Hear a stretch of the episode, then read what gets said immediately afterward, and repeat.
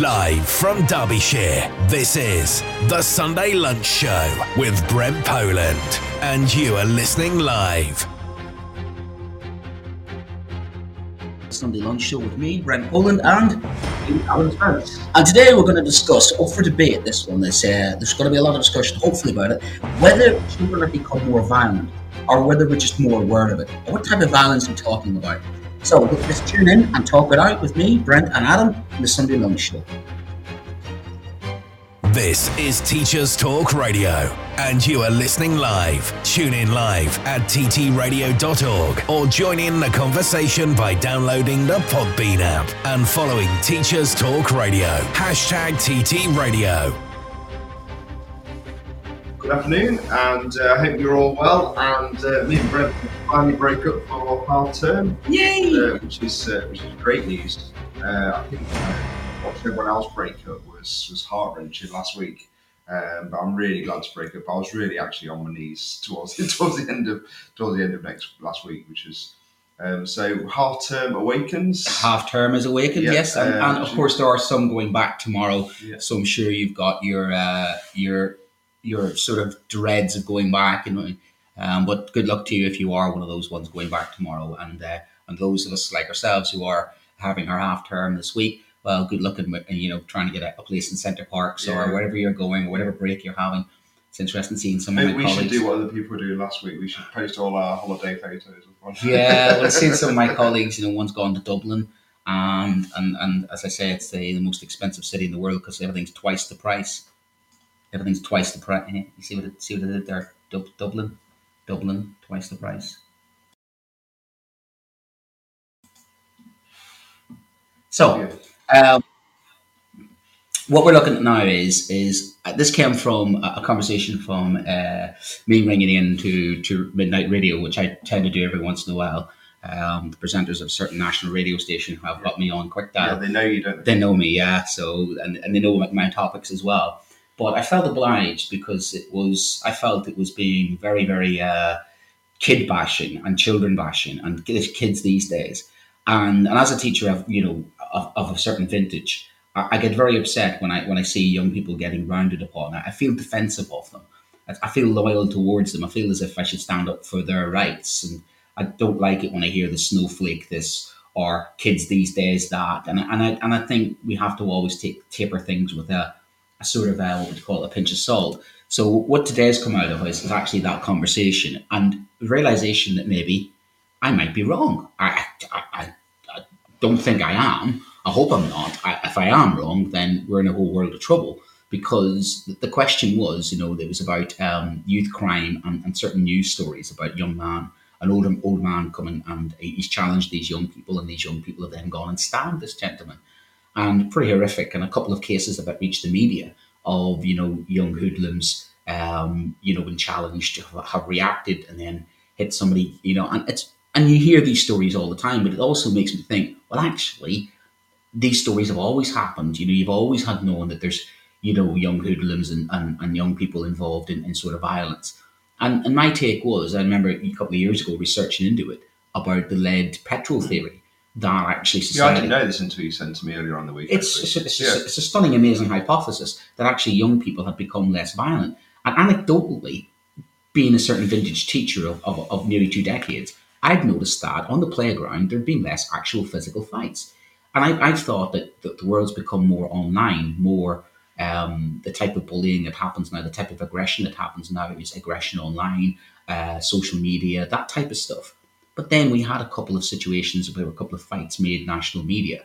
One particular where, where the girl had her cornrows pulled out, and that led to a huge furore in, in, in a school where adults got involved, and a child as young as 10. And, and watching that footage back, it's quite brutal to see like a 10 year old dressed in their tracksuit, pull their tracksuit, you know, trousers up, and then start to basically stamp on somebody's head. It reminded me of a scene of the, the, the Hollywood movie American History X with mm-hmm. Edward Norton, you know, Yeah, yeah, yeah. stamping somebody in the head. It was, it was it was vicious. I'll be honest. It was hard to watch, and and the, the education sector was tagged into that. It's like, come on, we have to do something about this. And the school got criticised because they didn't break it up, even though it was a couple hundred yards away from the school. I think the guys the, in the, the weekly review discussed that last week in the weekly review. So this has been coming for a while. This idea of what's going on in our schools. Are our schools more violent? Are our children more violent? Is our society more violent? And it's a very broad question. Hence why you know I felt obliged to, to defend young people. But am I right? I Well, mean, should we have a little listen to your LBC clip? And Yeah. then we've got a uh, live Twitter poll up on um, Twitter at the moment for this show. They're just asking the question Are people's getting more violent?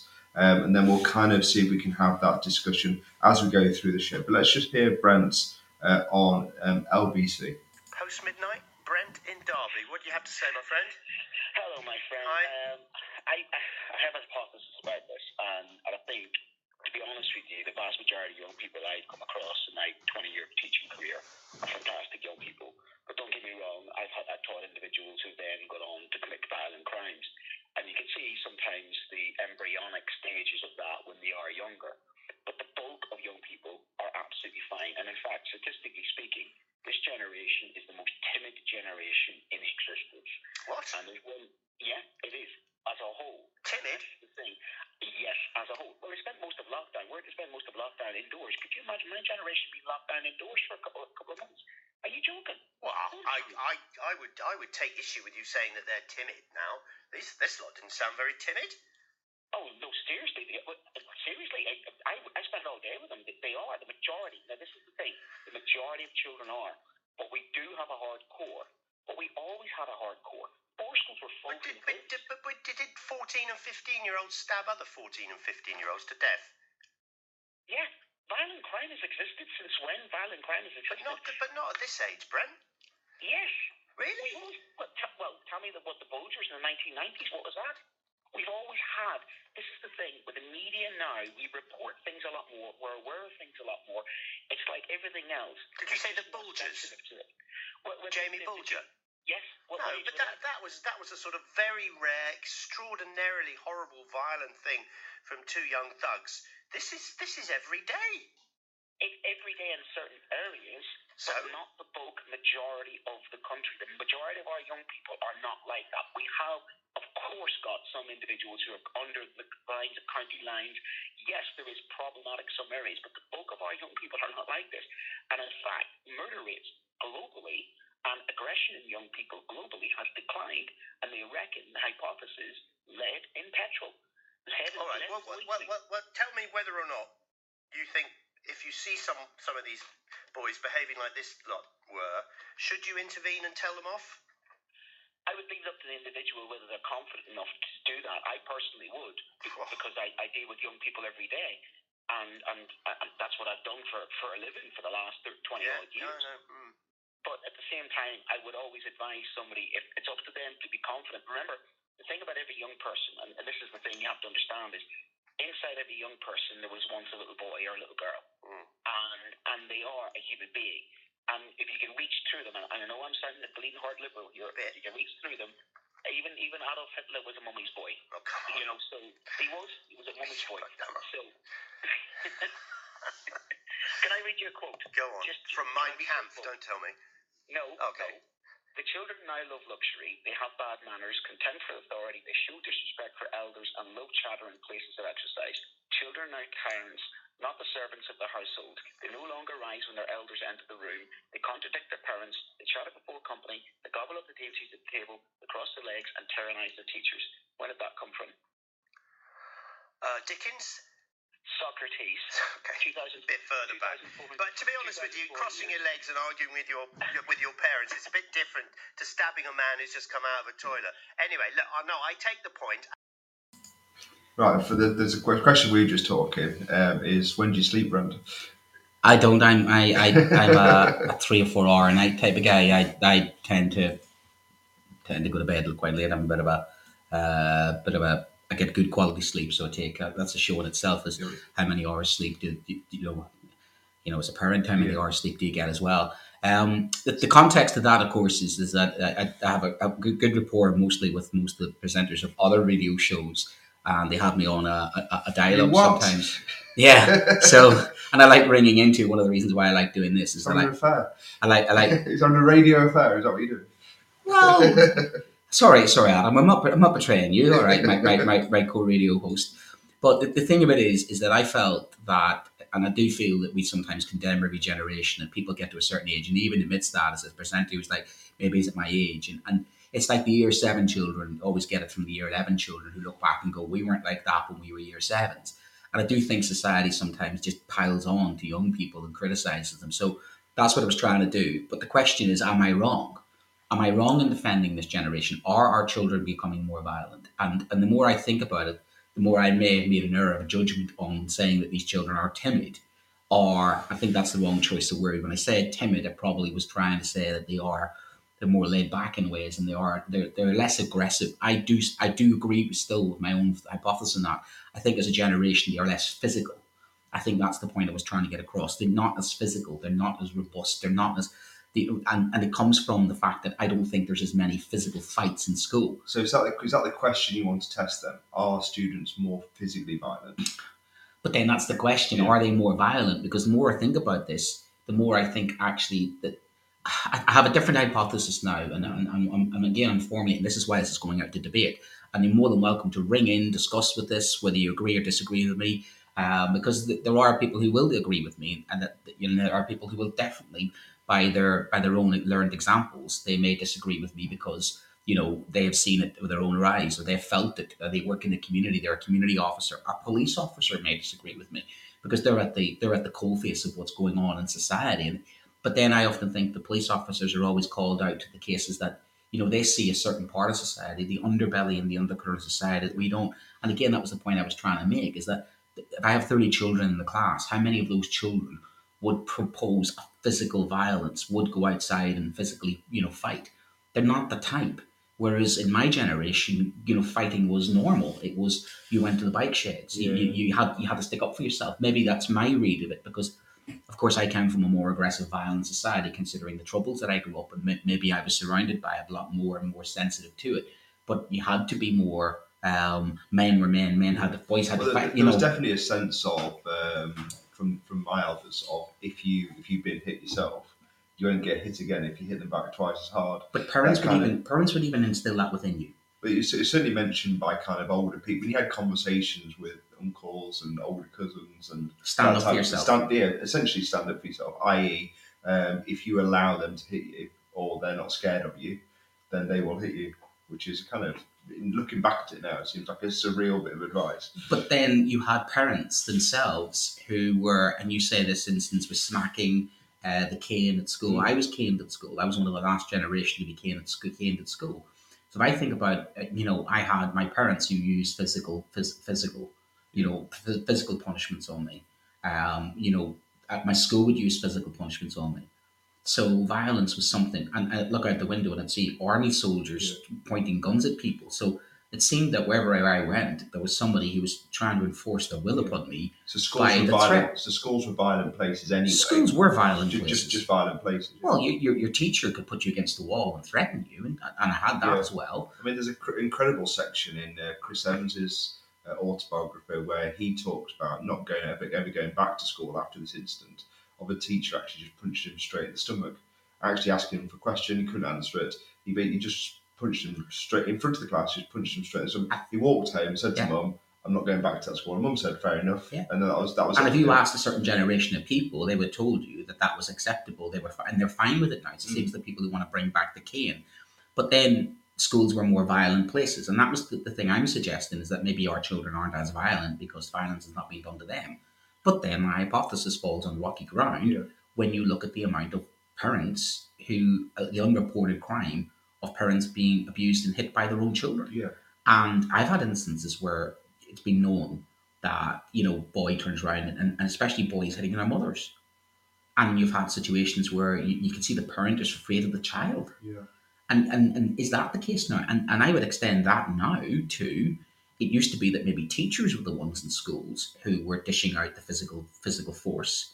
But now it's the pupils dishing out the physical force to the teachers Yeah, there's been a switch. and that's what you know we're, we're going to discuss that later Yeah. on is, is it seems to be maybe an increase in in in pupil to teacher violence whereas two generations ago it was teacher to pupil. I, I very rarely see you know a newspaper saying you know teacher accused of physically assaulting a pupil Yeah.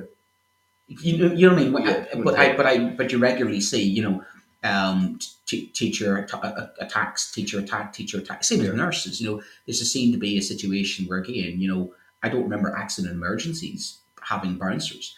And funny, when I was doing some research on this, I s- I came across a security company, a school security company, and it made my alarm bells ring of like, oh my, are we getting like America? Are we getting like America? Or is this perception?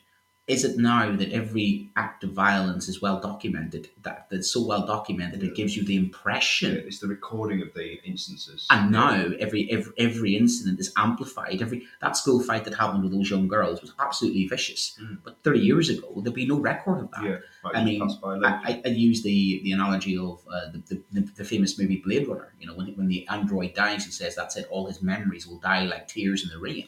So all those things we went through, all of those fights in school 30, 40, 50 years ago, they're all lost. Yeah. But when somebody records this violent action, this violent fight, it does it amplify, and then do others then say, "I saw this, I saw this." Yeah. So for For me, me, how quickly can you share it? I think the shareability and the viralness of, of tweets and stuff, YouTube clips. and then the narrative Yeah. takes hold of this Yeah. generation of children, and that's what I was trying to get across. And I don't know if I got it across completely. I went the other way and what the the, the, the, presenter wanted. The presenter was wanting a, call, a, a load of callers to come in and go, yes, these children, you know, I, I had to go with me on a bus. These children, ran, you know, Mm. um, attacked my a, a dog, and, and and some of the later callers were absolutely they, they were along those lines, and they were a litany of young people did this to me, young people are no respect, and it was that quote encapsulated the Socrates quote. Mm.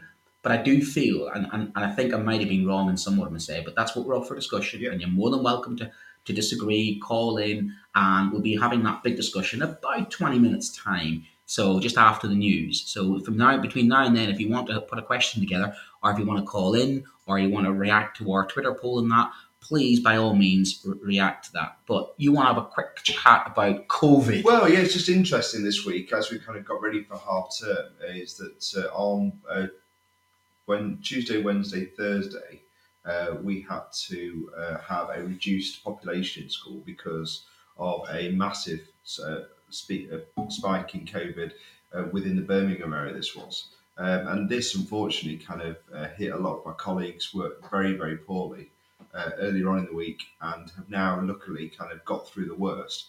Um, thank goodness they'd all had the, the jabs, and the, so so obviously the impact of COVID was uh, was a lot lessened.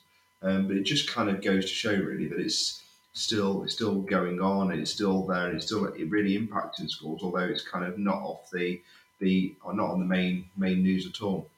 But it's interesting because I also heard a report about someone talking about uh, long COVID, kind of what's the best way to uh, not get long COVID, and the simple answer was not to get COVID uh, in any sorts. Is, Yeah. is, your, is your answer. So, and we, st- we still know nationally that you know, COVID still uh, exists with uh, with long COVID cases still being one of the causes for this reduced uh, re- the reduced amount of people in employment at the moment. Um, but um, the actual figures back up what you're saying because the data from the National Statistics says COVID levels are rising in parts of the UK. Figures show that most age groups in England have seen a jump in prevalence of COVID, with rates highest among secondary school age children. yeah, I recall that children didn't get it and children didn't yeah, spread it. I remember your remember your yeah, Kids, yeah, did, well, kid, children never got it and children never spread That's it. right, yeah. way. Yeah, Who yeah. knew? yeah. Um, the number of hospital patients in England who have tested positive continue to rise, and 1.2 million people in private households are likely to have COVID 19 in the week from the 7th of February, up 20% from 1 million the previous week. So there's always a lag time between obviously getting the data in. It seems that there was a rise in, in, in, in COVID yeah. and I just secondary schools driving it. it was interesting because just the week before I'd noticed a few people just wearing masks, and you kind of you kind of tune back into it again, and then all of a sudden it's like, and that person's off, and that person's off, and then there's those blanks in the register again, and then that person. And then it went through your, it went through your, it went through your, um, we went your, through your the staff staff. We went through through the staff room really quite uh, badly, and um, you know, um, I, I, do actually think that our SLT do deal with it, and they were on it Yeah. very very quickly. Well done there. Um, yeah, and uh, they have always been. They're kind of a lot of them are a lot of the SLT are ex-military. It's very, it's, it's very well, it's very well organised. Uh, it always was from day one. With like the, they, they, they like their lines. So- they like their Why do I suddenly feel that they're walking around in hazmat suits? um, but they, yeah. So, so they were on they're, on Monday. There was announcements about kind of everyone be careful, and Tuesday it was kind of it was kind of Well done then. yeah. So um, there was a kind of an early, there was an early warning sign, which was good, which I thought was really good. Did well. they get any well- pushback from doing that? Did, did they get much pushback from parents and stuff about? I, I, don't, I don't believe so because I, th- I think again it was um, it, we kept year eleven in, we kept year nine in. Yeah. Uh, we don't have seven, eight.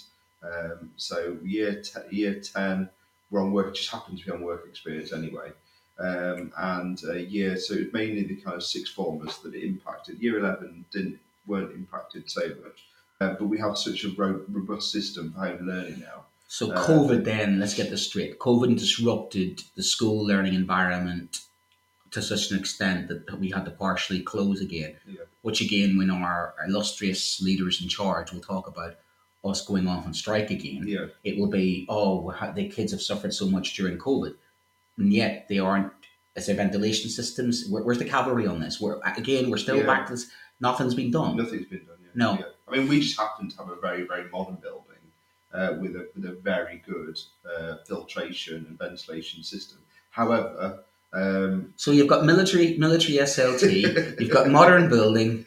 Yeah. I mean, I mean, duck and duck and cover me. Yeah. I mean, World War Three comes, you're all right, aren't you? you know? oh, oh, we've got a huge basement as well, Con- concrete style basement So, uh, yeah. with with uh, with uh, with army mats and all sorts. Okay, Yeah. right, that- I know, I know where I'm heading. I think we've actually got a shooting range down there. Okay, uh, I, I know where I'm Is it a school? Have I, have I come to the right place? It- it- yeah. It's a school. Um, but yeah, so I mean, it'd be interesting. So I know you've got a story later on about uh, school buildings.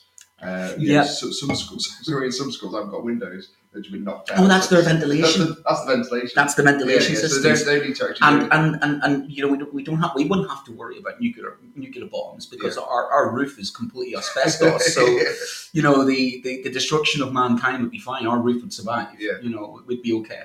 Yeah. Um, and, and and that's what's again that was that was covered in the um, the fantastic show this morning, the um, the weekly review Mm. about the crumbling state of buildings. And that one's been building. That's a slow burning story. That one, because um, especially asbestos, sixties builds, and the suppression of the report it seems about um, the state of our school structures. And although unions are building a case on that, saying you know that the uh, all the unions are saying that the situation has reached rock bottom. The post-war, basically, schools built in the fifties and sixties Mm. are filled with asbestos and, and inappropriate building materials. And now there's an awareness. It's like everything else. Once you once you're aware of something, you've got a duty of care to do about it. Mm. And I think what this government has tried to do is a bit of a gaslight of like, what, what's wrong with these buildings? Nothing wrong with these buildings. No, they, they have they contain asbestos. Do they? Yes, they do. Oh, we'll get to report. And they're fudging it. They know very well that there is a lot of school buildings out there Yeah. that are unsafe. And if you work in one of those buildings and this is this is this is happening, there's going to be class action lawsuits. Erin Brockovich, eat your heart out, Yeah. where there will be teachers saying, "I'm sorry, but I've got lung problems as a result. I was teaching Were these, were these schools that are all built around a certain 50s, 60s 50s, builds. 60s build? The post-war, the, and, and if you look at a lot of housing estates, these are the type of schools that are in the old housing estates that were built in the 50s 60s, the post-war era, Mm. and they were built again. We we've gotten because our 60s build. Um, we even had to. We got a grant of ten thousand pounds to build a new garden. So I secured a, as part of our eco thing, um, a, a kind of community garden. And as soon as we started laying the groundwork for it, we discovered what's this stuff in the ground.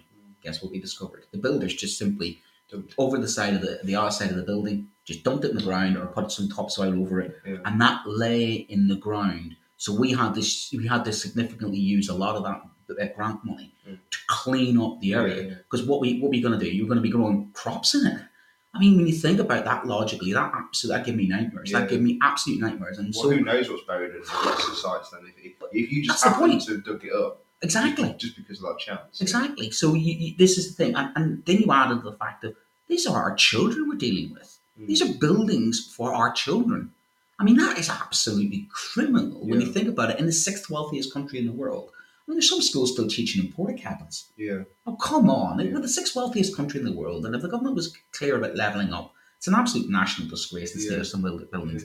But that's that story Yeah, about that. So, so, so we're building up to a, another strike on the first of March. First of March. First of March, Um, It was really interesting because I, I, I said to Brent just before the show, I've been following a, a guy on Twitter, um, and he put a poll up about um, would you accept um, a, pa- stick to the five percent, uh, but have a such a reduction in your workload that would give you basically one day per week to clear all of your admin, marking, planning, um, and the poll that he put up was 75% yes in favour of that, 25% no.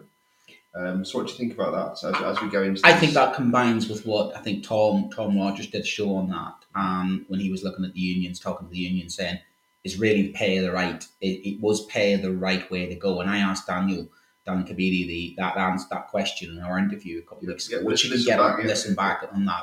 We've got the hustings coming up with with Daniel and, and Niamh on third of March, I think. So that's really going to be a really interesting listen. They'll go head to head. Um, they're fighting a really good campaign, the pair of them, at the moment. So it's worth keeping an eye on. And obviously, what are the differences between the two at the moment? Because they are, you know, similar in as many aspects, but I do think there are some differences, and obviously that's what we'll be trying to sort of give give the NEU membership who listen to this a, a, a fair sort of crack of the whip of being Yeah. able to you know decipher between the two candidates. And we have had both on at this stage. But that was the thing of you know, when, but Daniel's response was Daniel's response was we this is within we, we had to go for pay if we had to have a dispute because that was within the union laws. But they know that they know it is. It's not just about pay. It's about conditions, about pensions. It's about work work safety. It's all of those things. It's workload. It's it's it's recruitment, retention. There's a plethora of issues going wrong in education. SEND, you know, SEND provision. I mean, where do you start? Men- Mental health, teacher mental health. I mean, where do you start Yeah. with the litany of issues that we have? Crumbling schools, where we have, um, we need a root and branch when it comes to education. Eh, Take the exam system, student mental health. We were up that season now where we're seeing them, you know, dropping like flies. God bless them, Yeah. because they're having to cope with an exam system which just doesn't measure their ability. Uh, basically, ticks the box. So So it doesn't look like anything's going to stop No. the strike on the No. first on the first of March. Um, but maybe the two others might be under. possibly the only movement is there's mood music coming out of Whitehall, and they were suggesting that they won't move on pay, but and this is the interesting thing, they're willing to look at the bureaucracy and the amount of bureaucracy that teachers are doing, which coincides with what you're saying. That they may attack this from a different point of view of if we reduce the amount of workload you have, we can increase the amount of pay. But you could suggest that is a kind of pay rise. If you're working less hours for the same amount of money, you're kind of you, you Well, are getting I a mean, sort of pay yeah, rise. I mean, I disagree because I think you'll be doing less hours because essentially you'll just be uh, not doing stuff that's that in your own time essentially. Yeah, not So stuff that's not been paid for. Well, I mean, how would you I mean? Because the thing about that is, your, your hours are are at the discretion of your head teacher, and your Yeah. head teacher might work for a trust. So this is the thing about the government making promises. You, you, your government can make you promises all they want, but your employer is now not the government any longer. And we saw that during the week with the uh, the Sheffield advertisement. Oh yeah, I was, I was going to say, uh, are you oozing with leadership? Are, they, are these people oozing with leadership? Are you are you one of these people? I mean, and what, one of the things that I think you said it. Are they just being honest? Well, I'll, I'll give them Are, credit. are, are they just being? Are they just saying this is a hell of a job? Have they described half of my job? Yeah, Because because I'll be honest, I'd say right if that's what they want and somebody's willing to work for them like that, then fine. At least then you go into the job with your eyes open and you know what you're getting yourself in for, and maybe that's asking for somebody who's you know intrinsically motivated. I've gone for a job interview and myself and the head teacher of that place both turned around halfway through the interview and said, "I don't think you fit in here." And I said, "I'm glad you said that, Yeah. you know, because I didn't think I'd fit in here." Interview ended. You've got to fit where you fit. You've got to fit the ethos. You've got to buy into the ethos. And you know, there's nothing worse when you arrive somewhere and you think to yourself, I just don't fit in here. Yeah. So I take that in every walk of life. You take that in any other job, and you take that. You footballers like that all the time. Sports people are like that. I've, I've transferred into a club. I don't fit their ethos. You know, and, and you can, and the thing is, you can change to their ethos, Yeah. Or you're not going to don't, I change don't think their. you're going to bend this far. So are you? So that they want somebody who oozes with leadership in, in, in oozes with in, uh, leadership within their, within their interactions to be a great orator. Brent, you're you're orator. You can Probably do too that. much. I get, Yeah. I get Um, criticised for we, that. We want someone who handles authority well Uh, no, and is willing to hold the line and lead with bravery, comma, I- when needed. I, I can hold the line all right. Yeah, that, that, Yeah. that, agree with you. We don't underestimate the power of vision and direction, and these are irresistible forces able to transform obstacles into new pathways forward. I mean, that sounds like someone's put that into chat Uh, GTP. and Somebody's been somebody's somebody's been sucking on the American corporate speak there. You know what I mean? yeah. Did they want synergy and, and blue sky thinking The there? blue I mean, sky thinking. And what was one I had once, which was kind of we only one of them on these interviews where you know you have to walk away. They said we are solution resource centre. That's uh, stop! Is there any? I think the, the next question was: Is there anything else we can do for you?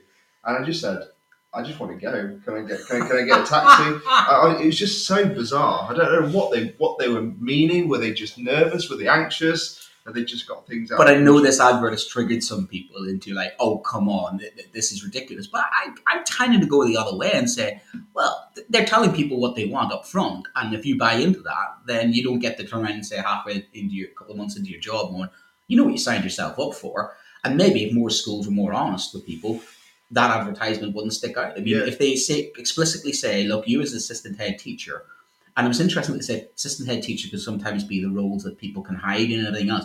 Now, it sounds as if they may have had assistant head teacher who tried to basically blag it, Yeah. and they're basically saying, now, look, this is our school, this is our ethos, Yeah. this is who we are, and if you're part of our team, you're part of our team. It's full on. I mean, yeah. and, it- and, and I think it's too far. And Yeah, I mean, I mean, ooze, ooze can work in two ways. Can't Yeah. it? It's not ooze is not always good. Yeah. but it can sound a bit pussy as well. As in a spot.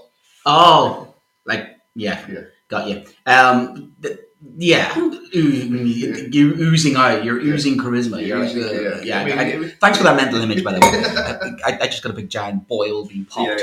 Um, but anyway, that's that's that one. Uh, what else we want to look at? We were looking Well, at. want to have a look at um, because we, we, you know, yes, there was a, It's interesting because we don't we haven't heard a lot from Labour on education policies. we saw we liked, Yeah, and it was um, getting teachers in yes, teachers to sit on new community courts under plans proposed by a future Labour government. I like this, and, and I'm not a Labour supporter. I, I share a different uh, political allegiance, but they are considering proposals that can see teachers sitting on new community courts to decide how antisocial behaviour is punished, and I think that's directly connected to what we're talking about. Under the plans, they could decide the types and length of community sentences, which could include making offenders clear litter and vandalism as part of clean-up squads. Like that idea. Drop the litter, pick the litter up. Steve Reed, the Shadow Justice Secretary, has outlined the details he intends to say. Let the law abiding majority take back control of their streets from antisocial behaviour. Holding the line. Hold the line. Hold the line. Reed will reveal the community courts, which would include social workers and other leaders, which would meet directly to punishment. That's like, um, you know, your community court and, and, and restorative. I mean, it's restorative justice, isn't it? yeah, yeah. You've done the vandalism, you do the crime. It does make me think of that Channel Four um, TV show Misfits, though, all Yeah, dressed up yeah. in orange jumpsuits out doing the, out, out cleaning the cleaning the windows. But you do the you do the crime, you do the time. I don't Yeah. I don't think I don't see a problem with that. And maybe those young people that might teach them the value of things, and that's and a learning. Maybe that's a good thing that teachers might be on there and say, look, you need to learn a lesson. You you you've gone and vandalized this thing. You go and fix it. Yeah. You take responsibility and ownership. And and then again, that's um, Tom's doing. going to do a really good. Um, program on Monday night about this about where does the parent t- teacher student Yeah. responsibility thing. If we're making people responsible for the thing they do, I like that from a, an atonement point of view. I mean, the the religious side of me, and I'm a religious person in some aspects, does like the idea of people doing some penance. You do something wrong, you have to pay a consequence, and then you have to genuinely feel as if you've done wrong. You feel sorry for it, you make up for it, you move on, it's forgotten about. Yeah. I like that cycle. Yeah. And I think we've lost that in schools. And I think too often now in schools is we punish a child, they do it again. We punish a child, they do it again. We punish a child, they do it again. Where is the learning in the punishment? Where is the learning? Yeah. Where, where, where are you getting any responsibility or for their actions Yeah. whatsoever? It's a little bit of um, do not show some kids up, make them humiliate a little bit. I mean, we, we let, let's be honest. As long, as long as everything's been assessed, Yeah. pro- pro- properly. I mean, it'd be interesting to know where they come. To me, it smells a little bit of Labour just moving a little bit right, just to try and It could be construed. You Yeah. could construe this as as a kind of yes, a justice thing. Yeah. But if it's handled correctly, if you're having teachers and social workers in there, I'd say maybe that child doesn't deserve a criminal sentence Yeah. There are mitigating circumstances. right, But they may be having that's the difference. Maybe having those individuals there, a bit like your your what's that type team round the child? What do we call that? When you you have a meeting, we have a team round a child. you know, Um, the whole mats. yeah, no, we have camps. this, you have the camps. You- you, yeah. you- well, you know, you yeah, yeah. But there's a there's a specific name for it when you've got the psychologist, you've got the social worker, you've got the school, and they all discuss the child, and they all meet around the, Yeah. the child, and and they literally sort of, and that's when they input in, and and, Yeah, and and more knowledge you have of somebody's background sometimes, but having people like social workers and teachers on there who aren't as say, for instance, cut and dry, we're more nuanced Mm. and that would be a good thing possibly to involve us. But then remember, it, that would help our profession with a bit of gravitas. However, one necessary thing, would you then say to, oh, I'm a teacher, I'm, I'm on a community court. Would my school release me for that? Yeah, yeah. We've got a teacher show, but like Rishi Sunak's Yeah. 18th at the 18th land. It's a great idea, but But does it become like another form? To I'm sorry, but my primary job is what? And now you want me to be a judge as well? Yeah. Well, hello. yeah, I mean, it's again, it's a nice idea, but it needs to be funded. It needs to be thought out. And if they're if they're just trying to score points by saying they're a law and order party and trying to trying to basically Yeah. move on and come up to, with an to- idea, to me, it smells a little bit of that. I'm, Well- I'm getting a little waft of that's, that's where they go. With you're that. getting cynical you know. Um, last one on That's this. one- Good eye, mate. Put a shrimp on the barbie. Well, after watching my favorite TV, what, what, what, what was on here when you came in? I have no, I have no idea. Look, it looked very good. I mean, What was Brent, it? Brent, Describe it to me. Brent has incredible TV in his in his living room. It is, yeah. Um, I, I, I wasn't really paying any attention. it was a I blue dog. I'm, I'm, I'm in the zone when I come here. I Yeah, it, was, it was a blue dog that was from Australia. So parents know parents know the TV show I'm talking about, and and we have Bandit, and we have um, we have Bingo, and we have Bluey, Okay. and we have um, Mum's Chilli, and and it, it resonates. Anybody whose parents will know what I'm talking about. So I often watch that TV show and think, and I've I used to live in the area where it's filmed, even though it's a cartoon, but it's based on Brisbane, Brazil, mate. And I lived in Australia. I lived in Australia for a year. I worked, lived and worked in Australia. Sydney 2000 Olympic Games. Oh, nice. Good Irish. So yeah, and I, I you know, so you know, Irish people, British people Yeah. have a very strong connection to to Australia. But here's where they're at: Australian politicians are using new trade agreement, Brexit, uh, which is under the Brexit agreement, the new trade agreement, which was breakfast. which which was yeah. Let's let's not go down that route. But it was one of the trade Yeah. agreements set up. I- Actually, I think Liz Truss negotiated this one. That's doing very well done. Well, well, uh, well. Here comes the here comes the kicker. Where do we see what what Does it involve cheese? No, wait, wait, cheese and wine. That is a disgrace. Um, so the recruitment of 31,000 people, they're 31,000 short. They have a worker shortage. And they're now, and they've done this for years, haven't they? They're looking to poach our doctors, our teachers, our police officers, our civil engineers. And here's the thing our GP can earn 82% more in Western Australia. And it's interesting it's Western Australia because it's the most isolated capital city in the world. There's my geography lesson coming in. And you have to drive across the Nullarbor. If you drive across it, I'll tell you, it's two days of just mindless, flat, dead carcasses on a road. Mm. If anybody's driven across the Nullarbor, you know exactly what I'm talking about. So Western Australia, because of its isolated nature, has obviously got a labour shortage more than anywhere else. So the Western Australian government have put out this call, and they're willing to offer UK primary school teachers 68% more pay, and nurses 58% more. So see that recruitment retention crisis. Well, that's going to get worse because uh, I mean this is no advertisement for Western Australia. I'm not giving them free advertisement. I'm just reporting what they've said. Yeah, it. Western Australian Government Minister Paul uh, Papalia said they will lead to a delegation to the UK and Ireland uh, as Australian state looks to tackle the labour shortage. And there is a world labour shortage. And you and I were discussing this. Even some of our TT presenters are in this situation. Is how many overseas teachers do we have? And you Yeah. talked about the, you talked Yes, about so, so, so, Qatar, so, so, Dubai. so, so it seems to be kind of uh, the talk in our staff room is around Qatar. Obviously, a lot of the teachers, not obviously, but a lot of the teachers I, I work with are Muslim. Um, Yeah. So they, they they look to um, Saudi Arabia, Qatar, um, UAE, uh, so, you know, uh, to those places for Mhm. lots of reasons. I know one of my colleagues is looking at it from a kind of religious perspective about how they they want to bring their child up in a, in a more Muslim environment, and that's that's perfectly fine. Um, but obviously, the, the money is very good, uh, especially in Qatar at the minute. Uh, I think Saudi Arabia has settled down to Yeah. It's, it's not it's not the big one that it was. Well, I used to do an exchange program with the UAE Mm. 10 years ago, the Connecting Classrooms project with the British Council. Mm. And the majority of their teachers there, of the six teachers involved, um, five out of the six were Jordanian, Syrian, Egyptian, Palestinian. And what was quite ironic about that was they joked and said, well, out of three schools in the UK, uh, we had Scotsman, an Irishman, and an, Eng- an English girl. So it was kind of like, it was like, like a joke. well, that was the whole thing with the British Council was the people representing Britain were not always from Britain, and the people representing UAE, only one of them was from it. Yeah. So it's kind of like we have an international labour market, and are now our teachers now willing to to travel. And, and again, I'm sure there's so much, there's been so many teacher talk radio shows and that we've got so many presenters who are in Portugal, Spain, and, and all over. Uh, Belgium as well seems to be represented. Um, because you know it's an international recognised qualification, a vocation that travels.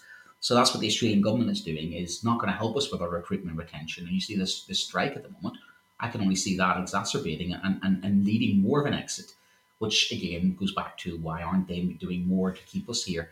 Um, not just looking at pay, but looking at bureaucracy and everything else. And, and I can't understand their logic because when you've trained people up, I mean, someone like my wife is a clinical psychologist. How much does it cost to train someone like my wife? 25 grand, 30 grand. No. Multiply that by a factor of 10 Okay. 33 or 300,000. plus. Okay. But how much does it cost to get one teacher?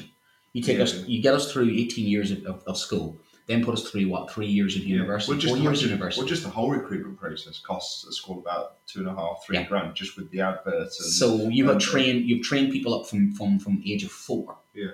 And that's a brain drain. Yeah. And that was that was that was happening in my country. We we had one of the best education systems in the world. And where do you find us? You find us in Australia, New Zealand, Mm. Canada. I, I I'm from a society which has, um, as we often say, our best export is, our best asset too, and that's our people. Yeah. Um, and, and that was always happening, but that stopped happening in the Republic of Ireland now. The Republic of Ireland is now a net importer of people. Mm. It's actually having problems now with community integration because they've always been a net exporter. Yeah. But now the Republic's one of the third, third highest quality of living in the world. Yeah. They're actually struggling because they're actually calling for people to come back from places like Australia Yeah. Uh, because they, they, they their economy's growing that much. So we're, we'll we'll have our we're gonna have, have the news now, and when we come back from the news, we, we're gonna have the discussion about um, whether we believe schools have become more violent, whether kids are more violent, whether society is more violent, but in particular. What do we think about our young people? Am I wrong when I defend them and say that our young people are less violent than in previous generations? Am, am I wrong when the Twitter poll says out of 180 people that 180 people, 75% of those 180 people said that they believe that our children are more violent. So, what do you believe? What do you think? You're more welcome to ring in, more welcome to send us a message, more welcome to ask us a question. Uh, please engage in, in, in, the debate if, you, if you're really up for it. And if not, you know, Adam and I will, will, will chew through some of the facts and statistics. What's really interesting is is finding the facts and statistics on this is quite difficult, especially post COVID. There seems to be a lot of stuff about 2019, 2020, and I don't think this has been looked into since. And considering the the impact on schools with COVID, I'd go so far as to say this might be deliberate, or it might be some somewhere along the line somebody's producing some research and saying what is the impact in schools. Because anecdotally, I have seen more aggression in schools the last two or three years, whereas the couple of years before that, I don't think I had. So there's definitely something switched, and it isn't, I believe, peer to peer. There's a lot more now of adults and teachers who are suffering from um, the physical physical attacks and stuff. And again, that's my reading. That you may disagree, you, you may agree. Um, it is one of those debates that I don't think you can ever fully resolve because there'll always be the philosophical lines drawn on it. Yeah. Um, but we'll we'll go to the Yeah. news and then pl- please um, ring in, call, or equally um, give us a view on that. See you later. This show is brought to you in partnership with John Catt Educational, a leading publisher of books, directories, educational guides, and magazines specifically aimed at forward thinking schools in the UK and beyond. Have you checked out their latest releases? Don't miss out! Visit johncattbookshop.com to explore their full range of titles and advance your own professional development today. Happy reading!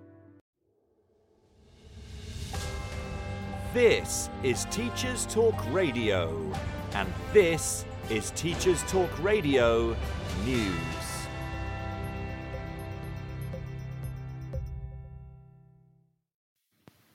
STV reports that a council in Scotland could become the first to open schools for four days per week. According to the report, West Dunbartonshire Council is currently considering the proposals alongside a range of other measures as part of a bid to plug a £15 million funding gap. Currently, primary schools in the county are open to pupils from 9am to 3pm each day, with secondary schools running an asymmetric week with seven periods on Mondays and Tuesdays and six periods daily Wednesday to Friday. The new proposals would see primaries open Monday to Thursday with hours of 8.30am to 3.45pm and secondary schools running an eight period day Monday to Thursday, beginning at 8.20am and ending at 4.10pm. The plans were shared with parents and are for the 2023 to 24 academic year.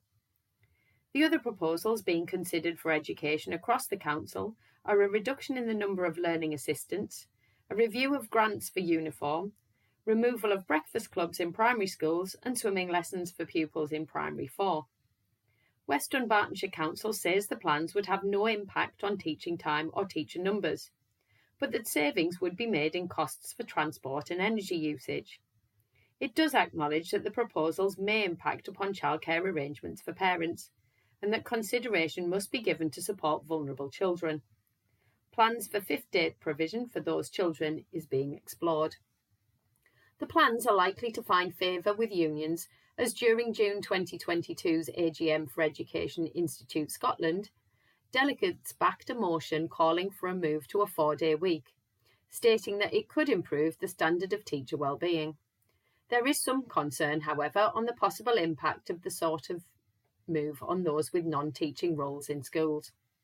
The Council will consider proposals during a meeting on March the 1st, 2023, before any further steps to consultation can be taken.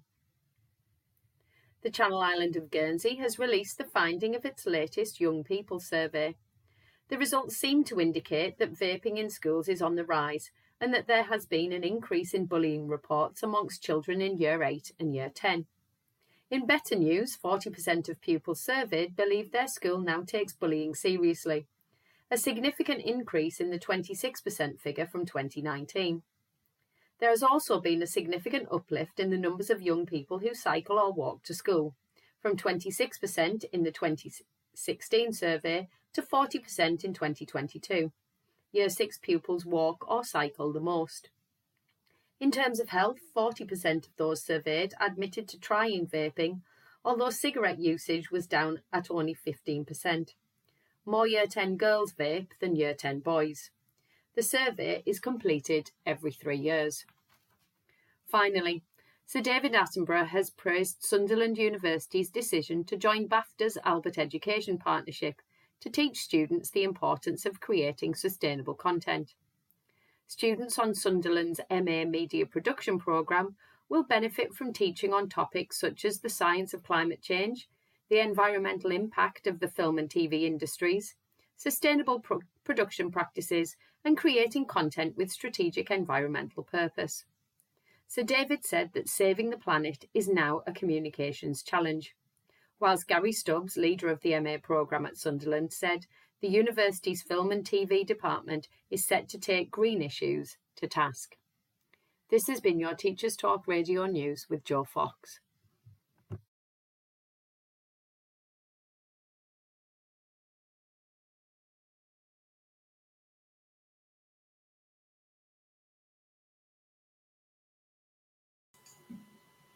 Well, I think that's the news finished.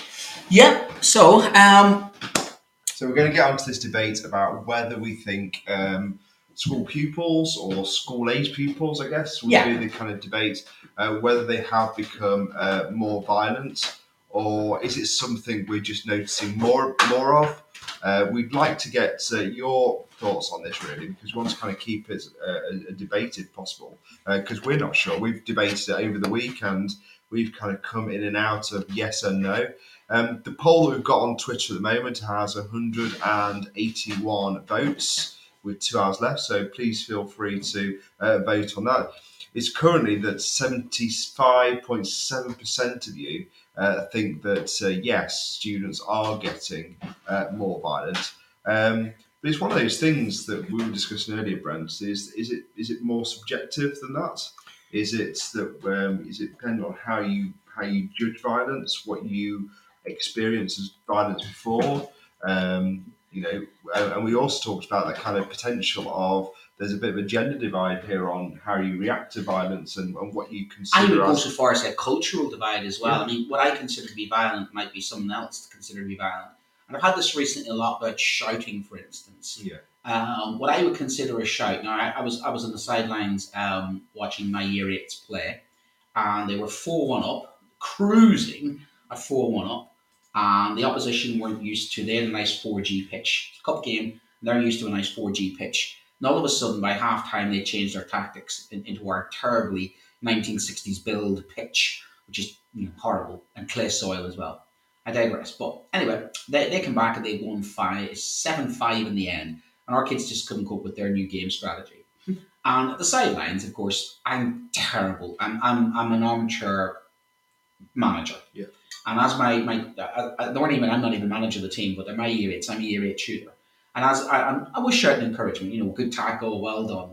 But of course, my voice carries like basically, you know, Ian Paisley on, on a bad day. And, and some of my colleagues were going like, "Are you like is that, is that your level?" I went, "That's my normal level of I'm shouting." Oh right. So when you're shouting at a child, I said, "I'm not shouting at a child. I'm raising my voice. That's me raising my voice. That's me shouting." Oh, okay. So there's another level. It was there is another level because I get even my own daughter says, "Daddy, you shouting?" Me, I'm going, "I'm not. I've just raised my voice." But again, it's like what somebody would consider to be somebody shouting is somebody else going, "I'm not shouting. That's not shouting. What are you on about?" And I find that a lot recently that even when it comes to things like you know what we consider to be aggressive behaviour might be somebody's norm. I think it comes down to what you're considering to be normal. What do you classify as violence? Is it what somebody threatens to do, what somebody physically does, what somebody mentally does? And I think again, you're right. I think it's it's very much up to the individual to say that person is being violent towards me. And, and, and as a union rep, I sometimes have to wade through, you know, a staff member who says, "Look, I think this child's been violent towards me," and, and unpick it.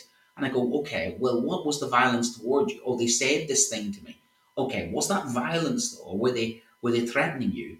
And, and again, it's down to the individual person's perception of what they deem to be violent, and that means what their social norm is. So psychologists would have a field day with this, and I think this is the problem you're dealing with education. You're dealing with nine million children, one million adults, and what is the sort of standard, you know, sort of classification of violence in society? And that's what comes down to recording. Is and and I, I do think we are recording things a lot better than we used to. Do I think that children are more violent on, uh, on whole? I don't think they are. I, I really genuinely think the majority of our young people, I still stand behind that hypothesis, the bulk majority of our young people, and I would say the same about behaviour, the bulk majority of our young people are not badly behaved. I do think that the minority have become more aggressive. There is a definite hardcore minority. And I think as well, there is a definite, um, the worst have got worse, is what I'm trying to say. I think the worst have got a lot worse. So the And- extremities are. And I think there's a Yeah. skewing in some areas. This is definitely a bigger problem than other areas. I do think it's connected to poverty. I think it's connected to families, family dynamics. It's connected to society's issues. It's connected to the internet. I think there's a lot of this needs unpicking. And I don't think there is one organization out there who's actually tasked at the moment with dealing with it. Yeah. I think there is the social workers are dealing with their end, teachers are dealing with their end, police are dealing with their end. And I don't think there's one overarching organization which is asking that question what is going on with our young people? Okay, so should we have a look at some of the data that's out there? So, uh, YouGov did some research on the uh, June the 15th, 2022, uh, and the headline was that one in seven uh, secondary school teachers say they face violence from pupils at least once a month. Um, teachers in Britain say disruptive and violent pupils are running, ruining their lives, causing physical injury and um, career-ending psychological harm. Um, so again, there's two sides of this, isn't there? There's the physical and there's the mental. Mm. Um, maybe we want to kind of like take them as a separate instance. Should we just focus on the physical? Um, because I know you, earlier you were talking about an incident in the corridor that you had. Yeah, you I, I had a student who, wa- want of a better word, old fashioned, squared up to me. And I stood my ground, held the line, and another colleague witnessed this, and I was as calm as they come. I told them to go to the back of the line. They looked at me as if, you know, who are you talking to? And I looked at them as one, I'm talking to you. And I was no more aggressive than, than somebody just giving out a set of instructions and somebody broken the rules, applying what the rules were. And the student came over to me, and I stood my ground and in sort of in layman's terms, they drove the shoulder into me. Mm. Now I'm 13 and a half stone, I play rugby, I work out, and Newton's equal and opposite force meant that this young man, who's probably, you know, not exactly at the prime of his testosterone youth, um, hurt himself against my shoulder. Now I didn't move. And in fact, my reaction was one of, what are you doing?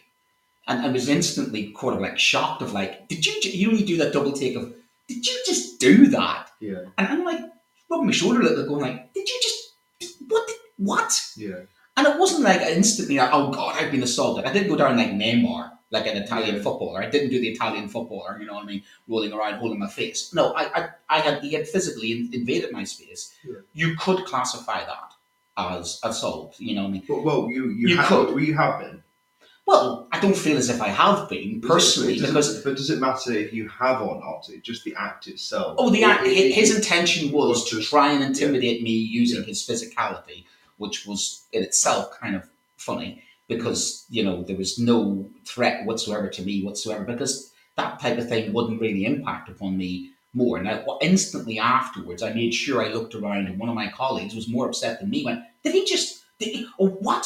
And my reaction to him was, I want you to go sit down there, and, and we'll deal with this. Hmm. And it was dealt with. But my other reaction was afterwards. What happens if he had done that to one of my other colleagues? who, but say for instance, wouldn't have had the robustness of me. I mean, I play I play contact sports. I've had throughout my life so many physical altercations anyway. So it's I'm not saying that I'm immune to it. Don't get me wrong. It, it did impact upon me afterwards, but it was more about the fact that he felt he could do this, and the fact that he felt that he could get away with it, or, or the fact that he tried to flip it. By the way, that was the other thing. He tried to flip this that I had actually uh, gone into his personal Yeah. space.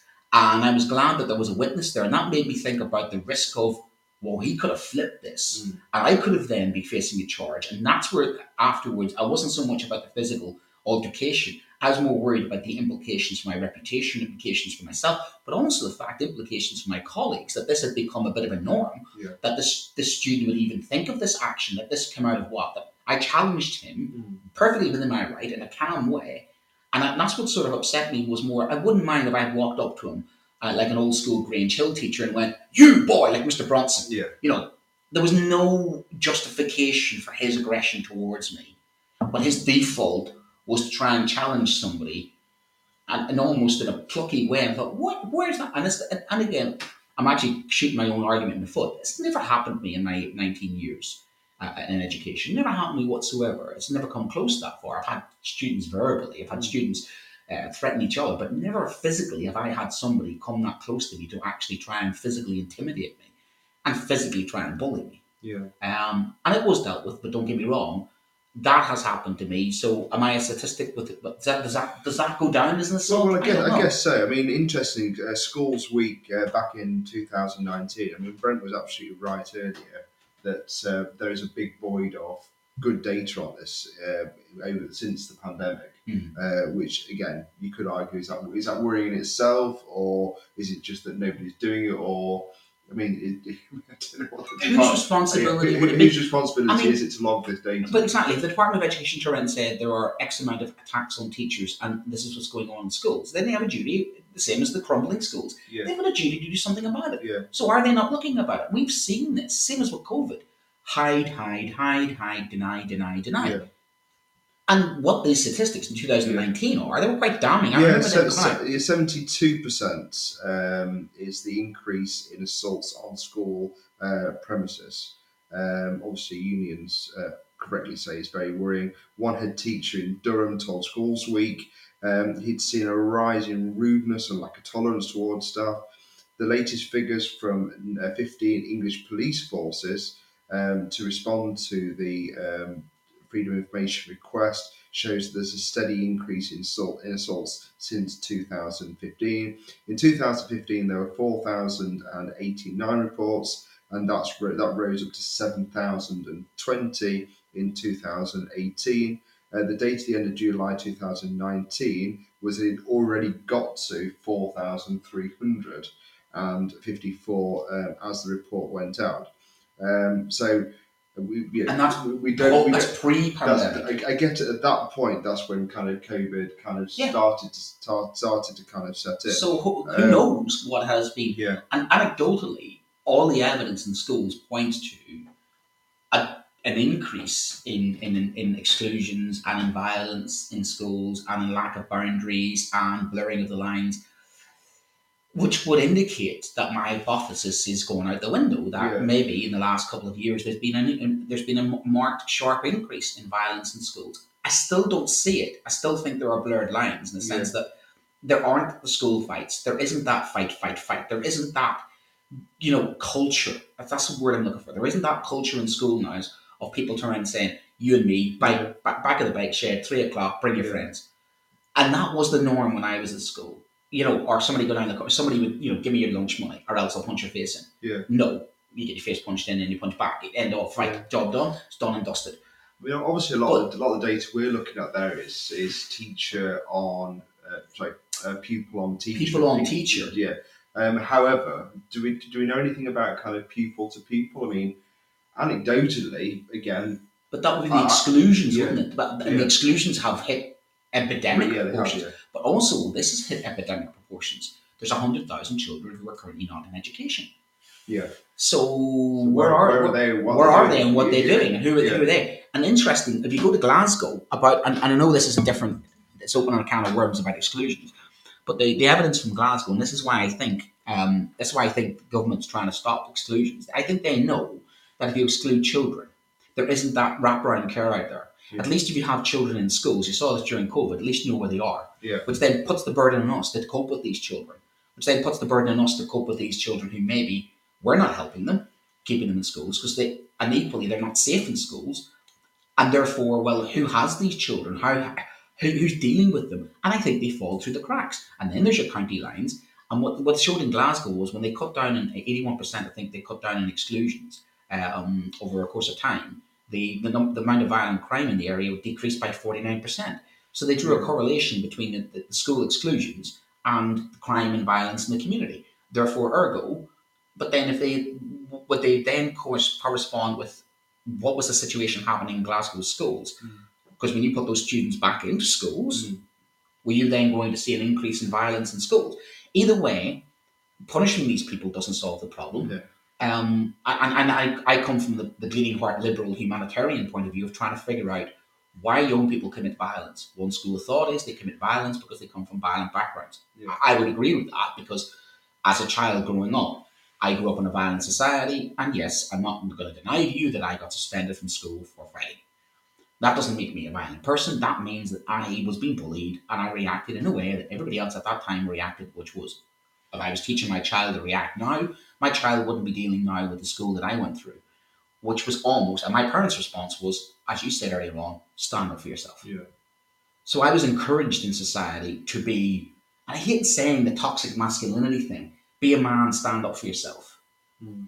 And you know that was that was the norm thing then, wasn't it? Of course. You know, you solved your problems by going going behind the bike shed. Yeah. And if you even look at the culture of that time, violent schools, I think, were more violent places. The teachers were basically hitting the children. Yeah. The children were hitting each other. It's learned behaviour then, isn't it? It- well, of, of, how people in authority are assaulting uh, other people. So therefore, when I get to a place where, for me to be, uh, you know, have authority within my group of people, I need to be aggressive. I need to be violent, and that that the policing then was. Yeah. If you actually think about policing then, policing then was now that's this is where society splits into two Mm. because there are people who like to go back to that and say, you know, your, your police should like these environmental protesters just go back them across the back of the head, Yeah. lift them off the street, um, and that's I think the philosophical way that two groups of people see this Yeah. world. You know, we must we must physically hurt people or we must physically intimidate them. We must have the deterrent. The deterrent is important.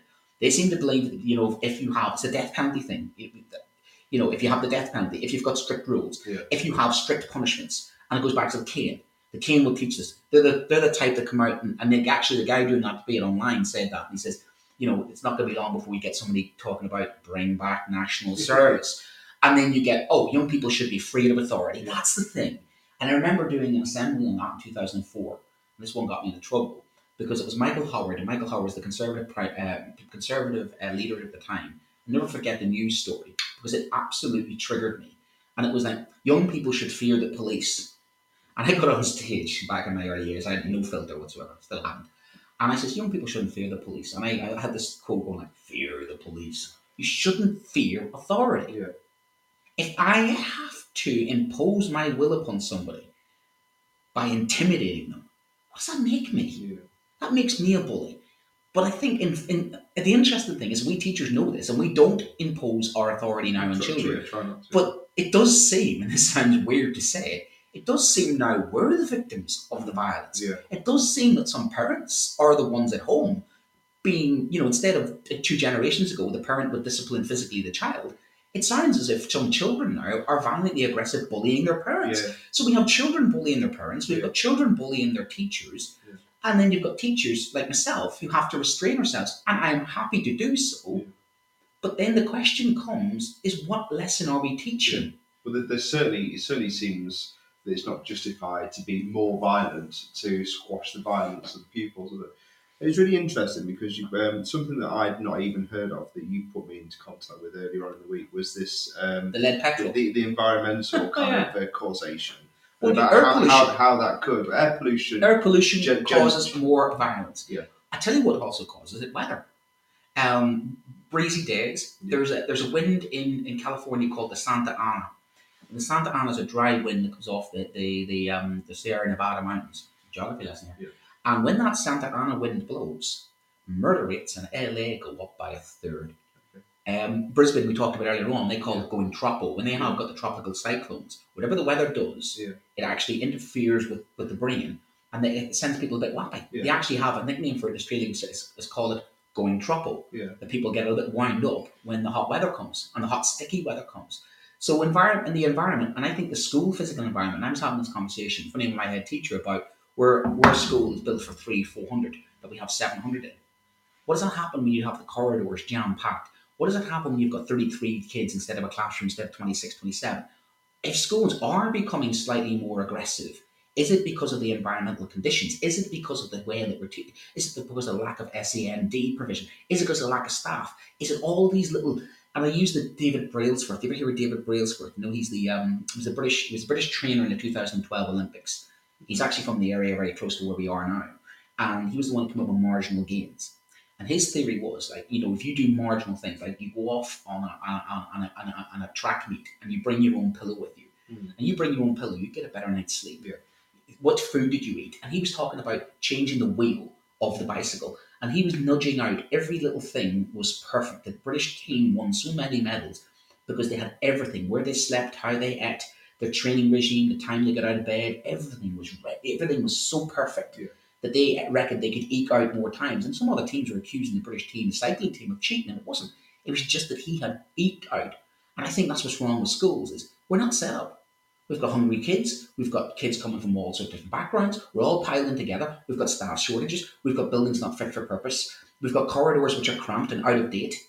We've got technology that doesn't work. You've got teachers who are having to do bureaucratic nonsense. They're up to all hours in the morning. So what does that lead to?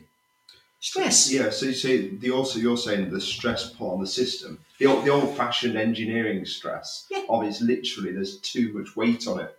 I mean that's how engineers would talk about stress. wouldn't And they? people snap. That, that everything's bending, yeah. So, Yeah, so, so, so literally the breaking points of violence um, that we see for lots of reasons. We saw with the Tottenham riots or whatever. There, there becomes a tipping point. It becomes one thing that breaks the straw that breaks the camel's back. So, so are schools in that position? Do you think with overcrowded? I think they are. I think I think I think we are dealing with stress more, and I think that stress comes out in in the low level type of stuff that we're talking about. I do think the high level stuff doesn't happen. I think mm-hmm. culturally now, I don't think our children resolve their problems the same way that we would have resolved our problems. I think they're culturally less violent. I think we've trained them not to be, even from an early age. Yeah. You know, most parents now turn around children and say, "You know, my, my child hits my my, my child hits my other child. They get a they get a lesson. You don't hit your sister." Yeah. You know, behind my parents' backs, my brother and I. Oh my word, my brother and I. You know, my cousin and I. I never forget my cousin used to think he was a ninja. He was watching those ninja movies in the Yeah. nineteen eighties, and he, he once turned around to me and he was like, "No retreat, no surrender." I'm thinking, "You're not Chuck Norris. Would you stop?" Yeah. But that's how we were. Because there was always that theory with young boys, wasn't it? The best thing for them would be to go to a boxing club and always Uh, go, yeah. go somewhere to be by. Get the energy out, Yeah. get, get that. And- And you see a lot of schools now, they're cutting down on the amount of play, Yeah. amount of PE, the amount of times they can actually get that energy out. I will tell you, one of the best things for my mental health was, and it's still, Yeah. Friday night football. I go on a football pitch and I get rid of all my excess energy and everything else. But lead petrol. Here's the interesting one. What did you, what, what what what did you discover after I put you on this thing? Well, I, I was looking at the data from, I was looking at a Forbes uh, magazine, particularly article about it. Um, sorry, I just, I just literally just closed it down to it. But the, I just posted it up on Twitter for anyone who wants to kind of have a look at this. Um, I mean, the article is over 10 years old, uh, but the graph and the data show that um, uh, at the peak of um, the peak of lead poisoning in the 1960s, early 70s, um, violent crimes um, per 100,000 people were at its peak as well. So, literally, the two graphs are almost completely correlated uh, with each other. So, um, the, it's, the, it's the gas lead in tons versus uh, violent crimes per 100 people are Yeah. almost identically um, um, correlated. The only thing I would say uh, with this is that uh, the gas lead per tons has completely nosedived Mm. and violent crime hasn't completely No. completely gone. No. Uh, it's, it's kind of just kind of tail is tailed off um, at around kind of um, the 0.9 zone. Mm. Um, so it hasn't gone all the way down to the 0.2 like No. Uh, gas. So so violent violence still exists. So it doesn't it can't account for all of violence. No, but there's a strong. A mathematician would Yeah. say there's a strong positive correlation yes, yeah. between lead in the atmosphere and also the amount of violent crime. What's also interesting about it is that lead has a very strong impact upon chil- children's brain development and levels of aggression.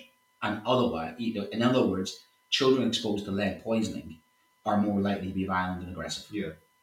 And that hypothesis is well well founded. Yeah. And of course, that's lead poisoning as well. But you've also got things like air pollution. It's well documented that air pollution causes more aggression Yeah. and more violence because So- again, the, so- the chemicals in that. So that would be like, for example, that school week report showed that um, assaults on, on teachers, for example, uh, from pupils are much higher in large urban centres such as With- Man- they they quoted, they quoted Manchester. Um, but I don't know if they didn't have the data for Birmingham. But then, if you said to me, are you more likely to get t- teacher assaults in a leafy suburb, you know, in a, in a, in a, middle class area in the leafy suburbs of the Shires? Are you Yeah. more likely to have that in urban inner city, Manchester, Birmingham, Liverpool, where you have more crime? Do you Yeah. think that might be connected more to the crime, the social statistics, the deprivation, the air pollution? yeah, There's so many different, and this is where your researchers at the places like universities should be unpicking all this yeah, because I think these are the hidden costs in society. I think these are the hidden costs in school. And again, linked to the likes of diet. You talk about diet, you Mm. talk about nutrition, because I think that affects people's behaviour. yeah, You know, a child coming in with no breakfast and they're tanked up on some energy drink. They're more likely to have, uh, you know, more likely to flip if they're not. I mean, you talk about sleep patterns. Mm. You know, people who don't don't sleep are more likely, and our kids are our kids are zombies at the moment because of technology.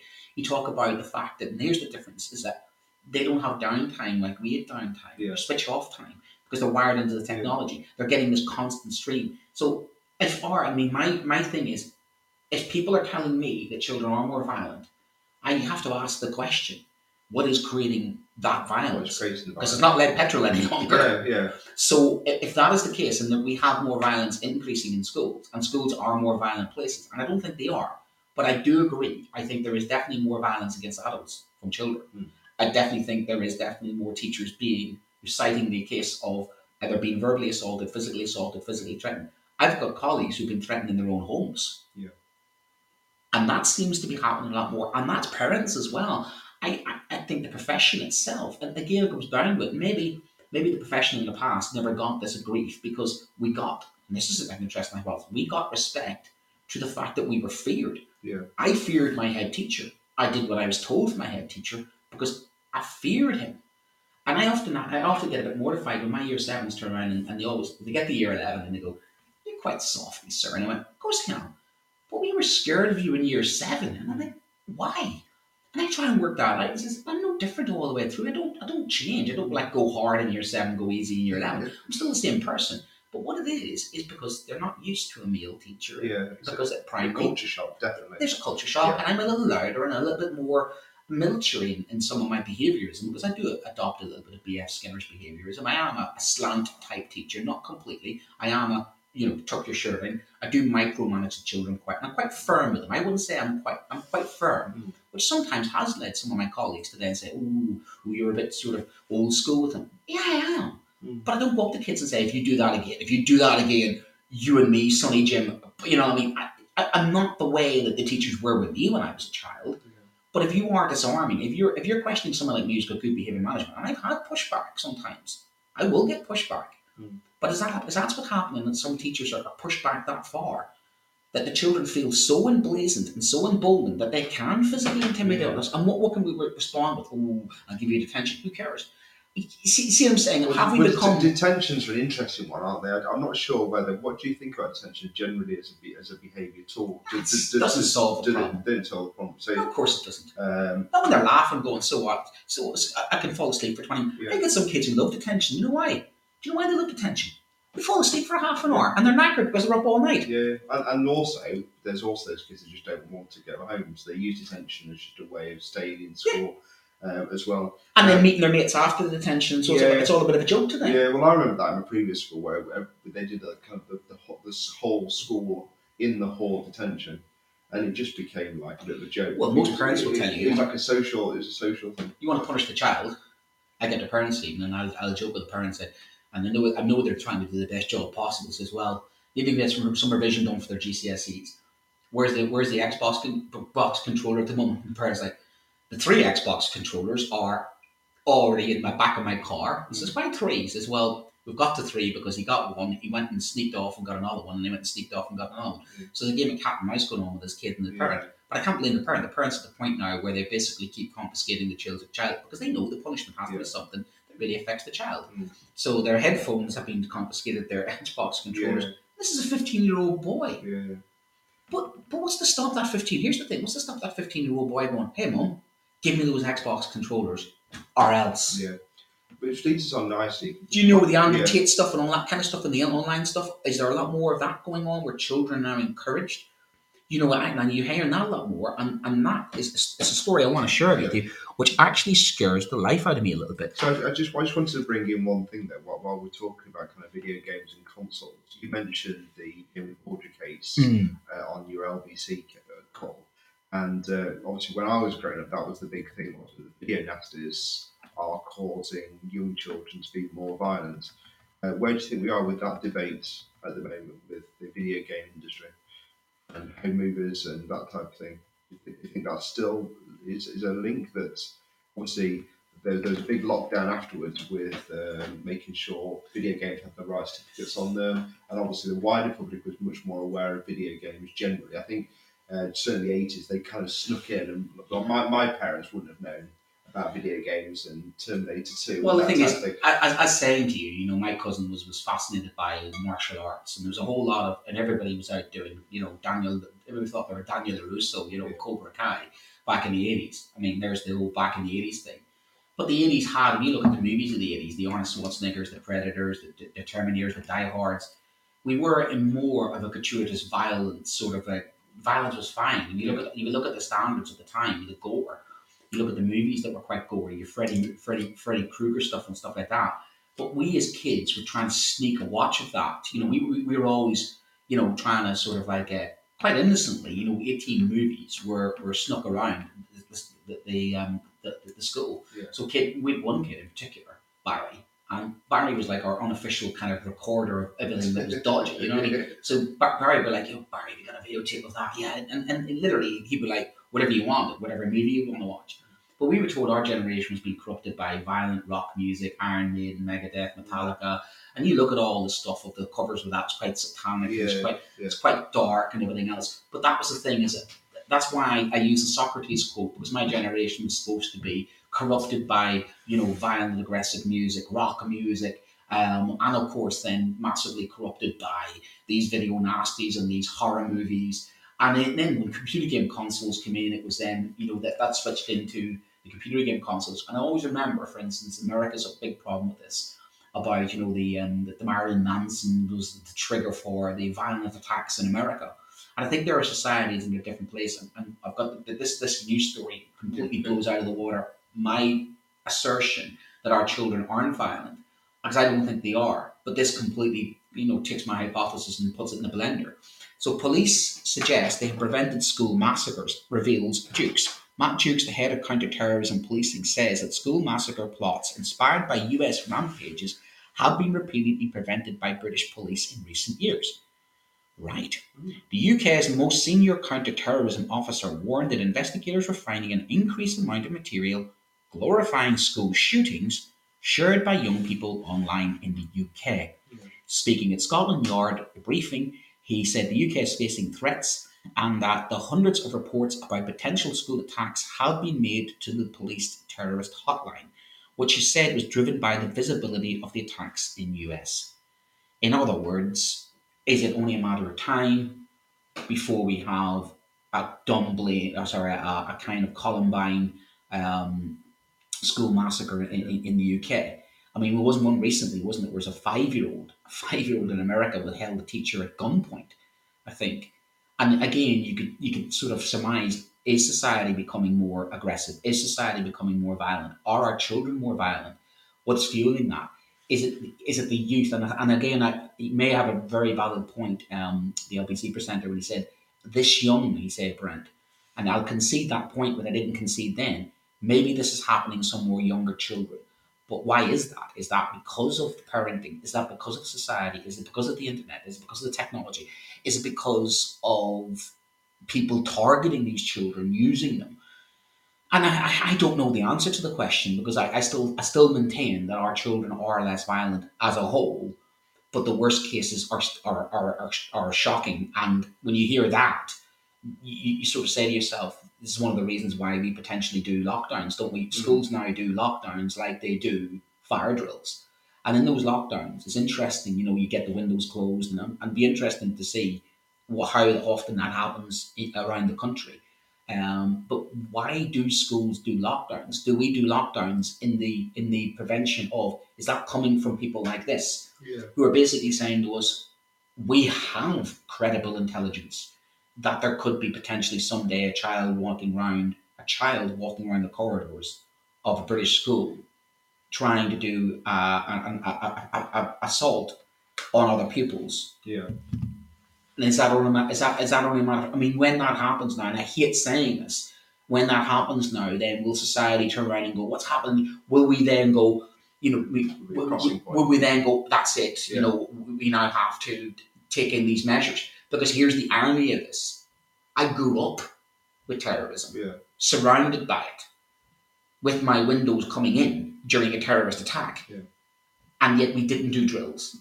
And I, I do think we do have a lot more sensitivity and a lot more publicity of things like this, which can amplify and create that narrative which children are more violent. Or am I wrong? Are they a more violent? And, that, and I don't think I've resolved, I don't think we can ever resolve this Yeah, I- it's, it's, it's, it's very challenging. I think all you can do is just present the evidence. I think kind of our plea to the DOE today really is: can we have some data?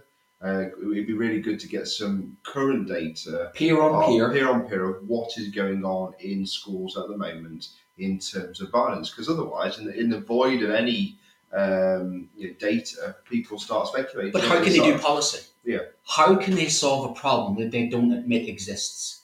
And then how can you then We don't know. We don't know there's a problem. They do that. I mean, I mean, this is the point. Well, It- is there a pro- there is? Well, well we, yeah, anecdotally from from asking uh, staff, but again, as we've discussed today, it's very difficult to get a handle on what is classified as assault. Um, so that needs to be worked out first, isn't it? How do we categorise? Because none of those reports categorise assaults. But the thing they always do is, and this is what I, I get upset about, they seem to think the young people need educate. Well, what's the school teaching them? What's the school teaching them? What's the school teaching them? And they seem to think, let's pull all these kids in school and we'll somehow wave a magic wand. Yeah. I can, I, I and I'm, I'm not blowing my own trumpet. I can deliver a very emotive lesson on the Holocaust, Mm. where I did this week, and I'm not ashamed to admit it. I cried. It's very emotionally draining, and some of the students cried with me when I delivered a really highly powerful um, lesson on the Holocaust. And I poured a lot of emotion into it. And, and they walked out, and every one of them walked out, thanks, sir. And they got it. Now I can deliver that lesson and know, and I have had this situation for the last 18 years, and know that within a couple of years, one of those students who walked away and walked out of there, got that message, was back into society, and is there with Combat 18. Mm. What do I do with that? Yeah. Do I say I failed? we schools cannot be society's dumping ground. Mm-hmm. We cannot keep absorbing the problems as if we made the magic wand and the government solution is the prevent strategy, for instance. Or we'll do a prevent strategy in schools. What, what do they want us to do? They want us to socially change the conditions. They want us to be social workers. We, we cannot keep doing this in isolation. We need society's problems to be resolved. We need schools to be part of the problem, but the government keep these keep Jen basically not admitting there's a problem. We have children in our society falling through the cracks. There are some who I believe have mental health problems. And those some of those violent attacks might be driven because those children's needs are not met. And if those children's needs are not met, then what happens is NHS is not meeting their needs because they're under pressure because of what is happening to them. That child comes into school not getting their CAMHS appointment. And as a result of that, they have a situation with a member of staff which causes the member of staff so much grief. Now you have the member of staff going off. What I'm saying to you, there's a causality and a knock on effect where we are taking a hit within education. And then society turns to us and says, Oh, these children these days, you think, well, we're not helping them, are we? We're just patching them up. Yeah. We're patching them up and putting them back out there and then condemning them, but we're not resolving the problem. And if those people out there think that national service or battering children will solve the problem, they're living under a false assumption because that will create a different set of problems. Yeah. And that's not resolved. So, again, bleeding heart liberal, social scientist in me wants to understand what's going on, but I'd like the people in charge to be having this discussion and sitting down with people like you and me, sitting down with social service, sitting down with the police, Yeah. sitting down with all of those, the same we would a team around a child, Mm. sitting down around all our children and saying, what is going wrong in our society with our children? Where is safeguarding? Because they keep talking about how important safeguarding actually is. But I think Of course, because that's what parents want to hear, isn't it? You, you, you, you want to hear as you walk into school now. Straight away, you see who the safeguarding team is as you work in the. and they have never worked so Yeah, hard. yeah. They're overloaded. Yeah. I mean, my you know, our, our safeguarding team are, are so overloaded. I cannot fault the job that they're doing, and it's such a horrible job they have to do sometimes. And that's the problem. Is I think a lot of our children are vulnerable out there and are being picked up by people who want to manipulate them, Mm. and that's society failing them. And then when they commit a crime, they're condemned. Not and, and yes, people should be punished for the consequences that of their actions. I do think that people need there has to be consequences. Difference between punishing people as a prevention, and I don't think that works. Punishing people after the event doesn't work. Try and stop the event. It's the same as classroom management. Yeah, preventative rather. If you if you create your classroom culture and classroom climate as such, you don't need and you shouldn't need to punish a child Mm. because you've got you've got a good working relationship with the children, there, and there are clear boundaries and there are clear consequences. So it's the same as everything else, isn't Yeah. it? If society has clear boundaries, if society has clear rules, and I think it hasn't helped the last couple of years. of The people in charge themselves have been saying us, "We- we- "You follow the rules. You follow the rules. Yeah. We don't follow the rules." And I do feel really sorry for the likes of the police at the moment because they're getting it everywhere. Do you mean there's a bunch of people out there who want the police to go in heavy handed? And there's not a bunch of people out there who want the police to sit down and talk to people. I think they're pulled between the rock and a hard place. And again, that needs to be discussed about what kind of measures does society tolerate? Should do we want to go back to a time where the only way that children will behave is that we literally threaten them into into behaving, and therefore telling them the message that the only way to behave is the threat of physical violence? Yeah. Is that really as a society that where we go to and say that's the only thing that works? If that's the only thing that works, then we have to be prepared for all the problems that creates. True. But I, I you know, Yeah. Well, as, as we come to the end of the show, we've got a couple of minutes left. I think it was a, it was a big ask to try and get to the end of it. The poll is now um, 76%, 24%. Um, so that's our kind of anecdotal, uh, our anecdotal today. Uh, but again, thank you very much for uh, tuning in today. Um, this show has been brought to you in partnership with uh, John Catt Education, a leading publisher of books, directories, educational guides, and magazines, uh, specifically aimed at forward thinking schools in the UK and beyond. Have you checked out their latest releases? Uh, don't miss out. And you can do that by going to uh, John Catt's bookshop to explore a full range of titles, advance, and advance your own professional development today. Some cracking titles on there, including um, Toxic Schools. Um, so this is, links in nicely with what we're doing today. Um, obviously, my afternoon is already booked out applying to be assistant head at a school in Sheffield. do you have the enthusiasm? I'm, I'm, I'm oozing. I'm oozing ready. Um, how to avoid them and how to how to leave them. Uh, uh, Ross Morrison McGill and Helen uh, Woodley. Sounds like a fantastic read. Uh, Pretend Schools um, and Section 8 28. I think we've covered this book before, haven't we? I think we're looking at doing. We were looking at doing a show on this, weren't we? On, I think so. At some Um, stage, I'd like to have um, a. I'd like to build up to yeah, that one and have a couple uh, of guests but, on. Kath- but Catherine Lee, uh, that's now released. It was released on the third book. It's called uh, Pretended, which looks great. Um, if you, um, uh, Tom has already put a couple of tweets out this week about uh, joining the team at uh, um, Teacher Talk Radio. Uh, we're always looking for new presenters to come and join us. Um, so, um, and there's some great shows coming up. We've got um, is it Nick Linley, Yeah. um, who's doing the Wednesday Light Late Show um, every other week, starting on the 22nd of Feb. And um, Sunday is a busy day for Teacher Talk Radio. Uh, this morning, our weekly review um, with um, show with Tom, Ben, and Nathan and um, Lenane. Leanne, yeah. Leanne's here, sorry. Uh, crumbling buildings, strikes in Wales, abusive language in our classrooms. Maybe there's some link there with Mm. what we were doing. Um, next week, um, Brent's got a debut. Uh, he's he's really kind of working the working the airways. Um, um, so what show is that for? That's the weekly review, so I'll be on there with uh, the weekly review next week, and, and then and then obviously we'll have our show after that as Yeah. well. Busy, So busy. next Sunday is my Teacher Talk Radio Day. Uh, Maud's on later on the Twilight Show, uh, and Tom's got a really good show tomorrow uh, lined up about parent and student responsibility. Uh, he's got said he's got some special guests for that, and, and that's a really good one to tune into as well. Um, what else we got coming up? Well, you can also listen back to us, of course, um, where you get your podcasts. Share, like, and obviously subscribe as well to Teacher Talk Radio. Listen out for any of our shows on Twitter Space; they seem to pop up as well. Have a look at our schedule. Um, and obviously, um, we- we're always here every Sunday for the, the one o'clock slot as well. We've got just a big reminder. We've got the hustings coming up of Yeah, the NEU. Um, that's Daniel and um, Niamh, Niamh Sweeney and Daniel Kebede. Um, they're both head going head to head um, for the single leadership of the NEU. Um, which one of the questions like to ask them is like, can you join your forces? Two are better. two are better than one. But we'll, we'll go from, from, from Kevin Mary, uh, as many of my colleagues do point out that, that Kevin Mary seems to contact them more than their own mother because they seem to send a text message every day. I mean, Yeah, they are Uncle Kevin and, and, and, and Auntie Mary, as, the, as I like to call them affectionately.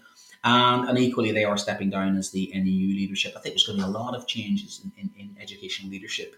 Um, and I, I I think our, current education minister seems to have lasted longer than most. So, Yeah. so who knows where how long um, Gillian Keegan will last for as well. Um, last thing then is is of course keep this debate open. I, I think I'd like to come back to this debate. I think this is one of those that's going to be long running. Um, I, I, I have my view on it, and I, and, I, and I hate to admit then if it is true that our young people are becoming more violent because I don't like to think that they are. It, it is a bit of a sad sort of um, state of affairs.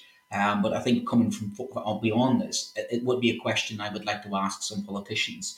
Um, and, I, and I think that's what I'm, I'm going to write my letter to my MP on this afterwards about exclusions, about violence in schools, about post COVID. I think there's a definite thread that's come out of this that has to have a follow up of why are so many teachers leaving? Why are there so many attacks in schools? I don't think anybody centrally is capturing all this data. And I do believe, cynically speaking, it is because I think it will present a picture of schools under stress. And I think it's no point saying if things are more violent, we have to figure out why. And, and, and I suppose that's the bigger question somewhere along the line.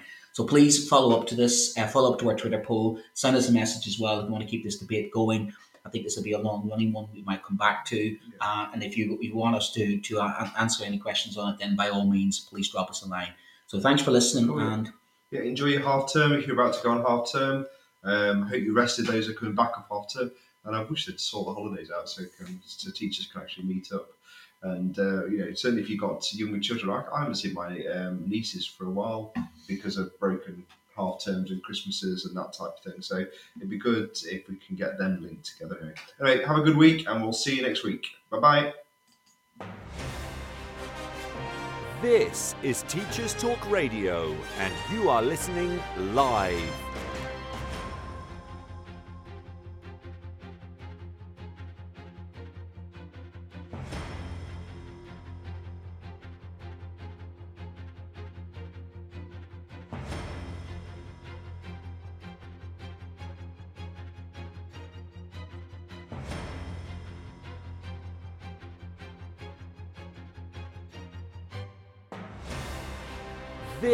Is Teachers Talk Radio, and you are listening live.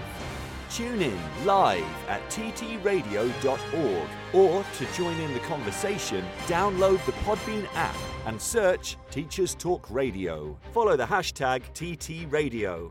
Tune in, talk it out with Teachers Talk Radio.